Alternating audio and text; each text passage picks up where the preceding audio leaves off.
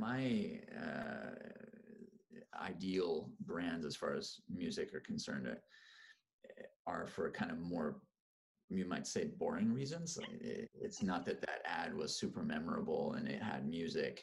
It's the brands that are using music consistently uh, that really stand out to me. I mean, the ones that have a really clear Sonic logo, the Intel logo, Dell, um, Febreze is an example of a brand that uses music very methodically and, and is uh, very consistent in their use of music. Little intro music, little music during a certain segment uh, when they're presenting the benefits, little uh, music in, in the in the outro call to action.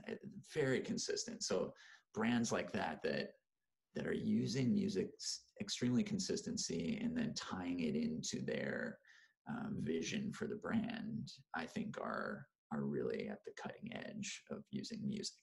So it's not necessarily the flashy use of uh, you know music that you love, but thinking carefully about the choice of music and then consistency in terms of of uh, of, of how it's used.